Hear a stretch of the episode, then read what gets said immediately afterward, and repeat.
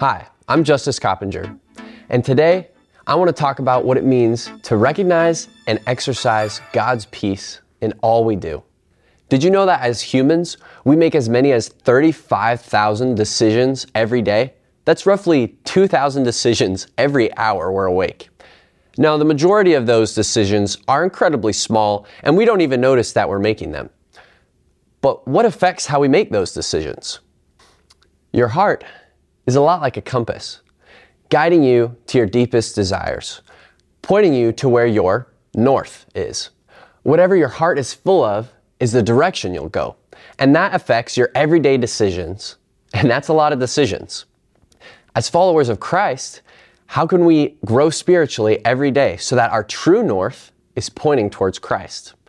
As the Apostle Paul is wrapping up a section in his letter to the Colossians where he is encouraging them to grow spiritually, he says this Let the peace that comes from Christ rule in your hearts, for as members of one body, you are called to live in peace and always be thankful. According to this verse, the peace that comes from Christ needs to be the foundation for everything else that our life is built on.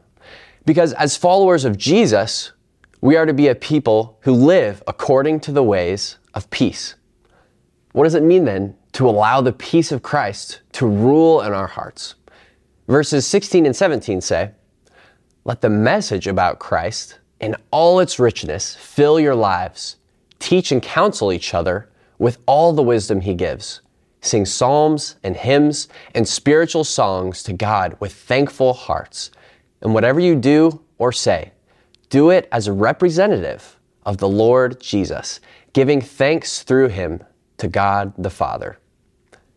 Letting the peace of Christ rule in our hearts is allowing the freedom that comes from Christ to be the reason for why we do everything that we do. The incredible richness of Christ does not need to simply be a piece of who we are. It needs to be the fullness of our lives.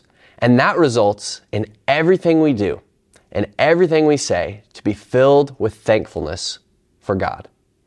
It's interesting that Paul seems to randomly say, and always be thankful at the end of verse 15.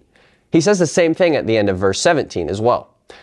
But Paul's reasoning with this is not random at all. It's because peace and thankfulness go hand in hand. Now, I don't know about you, but the days when I'm less thankful and I feel bitter, I have a lot less peace that day as well. And that's not a coincidence.